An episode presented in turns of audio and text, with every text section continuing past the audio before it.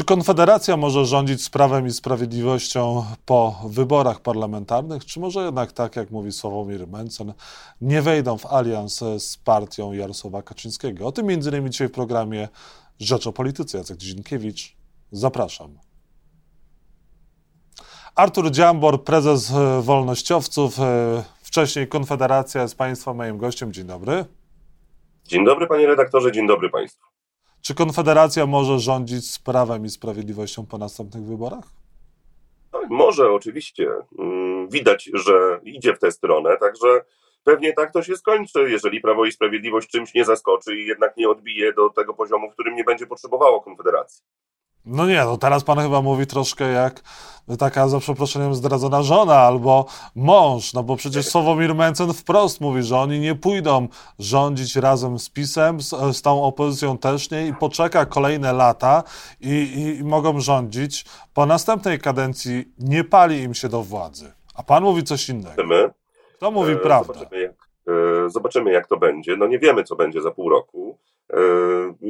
Natomiast możemy się pewnych rzeczy spodziewać. No, ja wiem, jak to wyglądało w środku. Dzisiaj mogę sobie recenzować to, co wyglądało i jak to wyglądało w środku, natomiast zajmuję się już teraz moją partią. Konfederacja jest dla mnie przeszłością i to przeszłością, którą ciężko jest z siebie zmyć, ponieważ jak widzę komentarze w internecie, to nadal ludzie mają do mnie pretensje, że niestety jestem w Konfederacji, więc robię wszystko, żeby jednak pokazać, że już nie jestem i nie będę, więc, więc no cóż, no życzę im tam, żeby realizowali swoje cele. Cieszę się w tym momencie, że już beze mnie, ponieważ są to cele niestety niezbieżne. A wolnościowcy zdecydowali, w jakim kształcie pójdą do wyborów? Macie możliwość stworzenia list w całym kraju? Robimy wszystko, żeby wystartować samodzielnie. Oczywiście o tym, jak będzie wyglądał nasz start, będziemy wiedzieli gdzieś w okolicach czerwca. Dzisiaj się szykujemy. Ja byłem wczoraj w Zielonej Górze, tydzień temu w Krakowie, dwa tygodnie temu na Pomorzu, trzy tygodnie temu w Warszawie. Się spotykam z ludźmi cały czas. Każdego tygodnia jestem w innym województwie, więc no buduję. Buduję jakoś razem z kolegami Sośnierzem i Kuleszą. Budujemy to środowisko tak, żeby było gotowe na start w wyborach. I wiemy, jesteśmy świadomi tego, że to jest trudne. Najtrudniejsze jest wejście do sondażowni, ponieważ to sondażownie budują, budują przekaz tak naprawdę i tak długo jak nas nie uwzględniają, tak długo będzie ciężko, jeżeli chodzi o rozbudowywanie się takie naprawdę silne, ponieważ no, nie widać nas na mapie, tak? No ale mam nadzieję, że to się zaraz skończy i będziemy już uwzględniani przez sondaże i wtedy będziemy mogli rozmawiać o tym, jakie mamy szanse. Ja tu przypomnę, gdyby ktoś wątpił, że w dwa tysiące piętnastym, jak partia Razem się zarejestrowała, to jej też nie było w sondażach i nikt nie wiedział, co to w ogóle jest, a potem trzy i pół procent. No i co wolnościowcy słyszą od Polaków?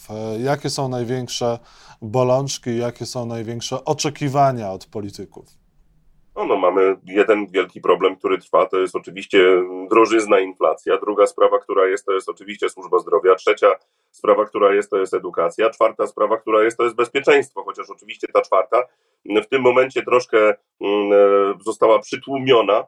No a to, jaki będzie leitmotiv kampanii wyborczej wrześniowej, to my dzisiaj, panie redaktorze, niestety nie wiemy.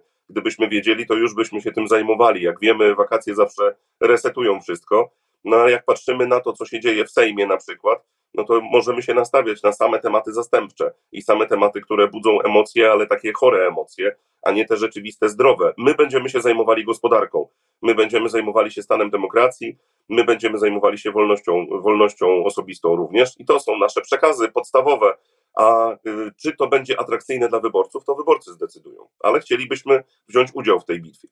W Sejmie doszło między innymi do obrony Jana Pawła drugiego, a marszałek Sejm Elżbieta Witek, druga osoba w państwie, pyta w Polsat News Donalda Tuska, czy zna dziesięć przykazań bożych. No tak, tylko wie pan, ta walka o dobre imię Jana Pawła drugiego stała się polityczna. Moje wystąpienie na mównicy sejmowej było, było wystąpieniem absolutnie broniącym Jana Pawła drugiego przed polityką. Ponieważ ja się nie godzę na to, żeby robiono tego typu szopki. To, co zrobiło Prawo i Sprawiedliwość, próbując jakoś postawić Polskę za Janem Pawłem drugim i Polskę przeciw Janowi, Janowi Pawłowi drugiemu, no tak naprawdę popsuło dyskusję i popsuło pamięć o Janie Pawle drugim. Nie odbiorą mi tej pamięci, choćby się nie wiem jak starali, ale na szczęście temat ten teraz już po tych tam dwóch, trzech tygodniach znowuż zniknął, bo został oceniony jako kolejny temat zastępczy. Dobrego imienia Jana Pawła drugiego nie trzeba bronić, a historycy się tym powinni zajmować, a nie politycy.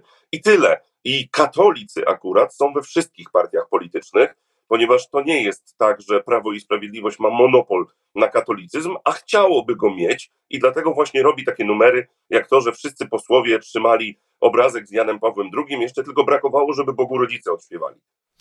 Czy głosując na Konfederację, wyborcy tak naprawdę głosują na dalsze rządy i trwanie u władzy Prawa i Sprawiedliwości? Myślę, że tak. Natomiast w jakich warunkach to będzie, no to to już zobaczymy. No ja na pewno tak nie będzie, że mała garstka ludzi z jakiejś partii będzie rządziła wielką machiną, jaką jest Prawo i Sprawiedliwość. Tak? To się od czasu do czasu udaje się postawić i zrobić coś innego Zbigniewowi Ziobrze, Ziobro, Ziobrze, natomiast no, to jednak nie będzie ten przypadek. Tak? Jeżeli dojdzie do takiej współpracy, jeżeli dojdzie, zaznaczam, do takiej współpracy, to może być tak, że może jakieś podatki będą zlikwidowane albo uproszczone. Może, może nie.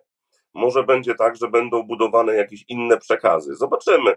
Na dziś w ogóle dyskusja o tym jest bardzo trudna, ponieważ my jesteśmy jeszcze przed podwyżką najniższej krajowej do trzy tysiące sześćset złotych, a za chwilkę Prawo i Sprawiedliwość zapowie, że od pierwszego stycznia będzie cztery tysiące, jak oni wygrają.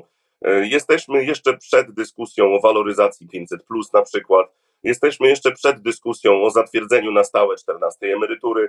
Prawo i Sprawiedliwość ma masę narzędzi jeszcze, żeby sprawić, że te trzydzieści pięć procent, które dzisiaj mają, zrobiło się czterdzieści procent i wtedy nie będą musieli dyskutować z nikim. A to, że chwilowo wygląda to tak, że jakaś partia jest na fali, no to jest też słabość opozycji tej centrolewicowej, bo to ta opozycja promuje tak naprawdę Konfederację, a nie Konfederacja promuje się sama. I ja przypomnę, że Konfederacja miała już dziesięć procent przed wojną na Ukrainie.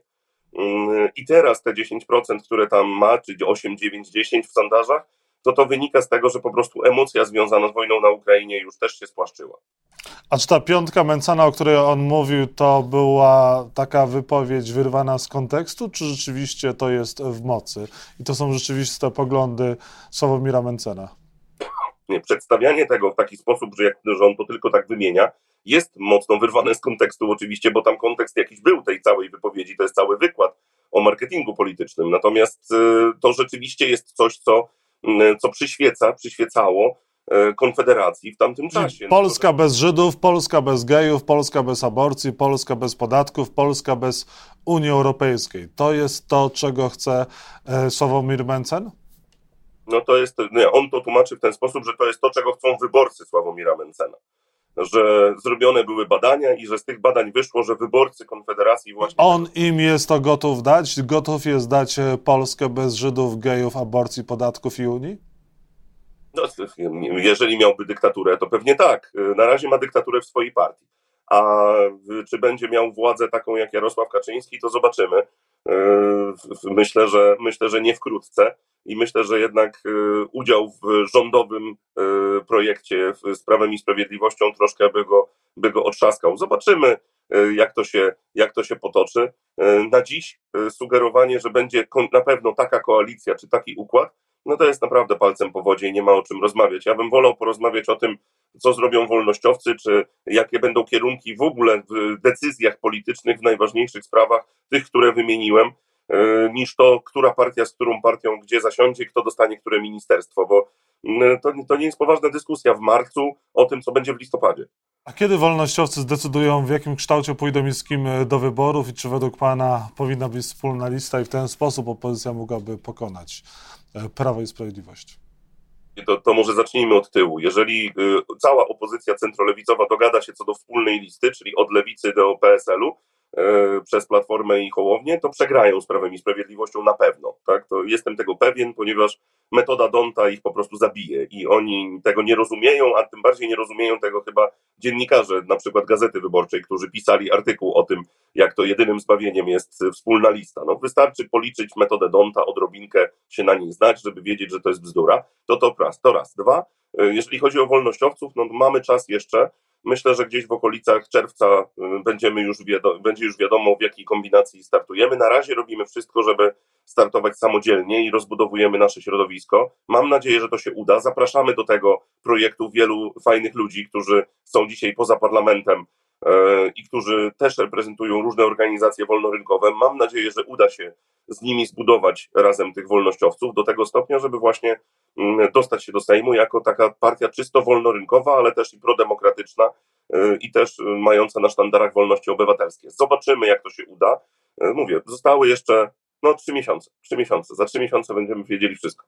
Będziemy przyglądać się również działaniom wolnościowców, której, których szefem jest Artur Dziambor. Dziękuję za rozmowę i wszystkiego dobrego.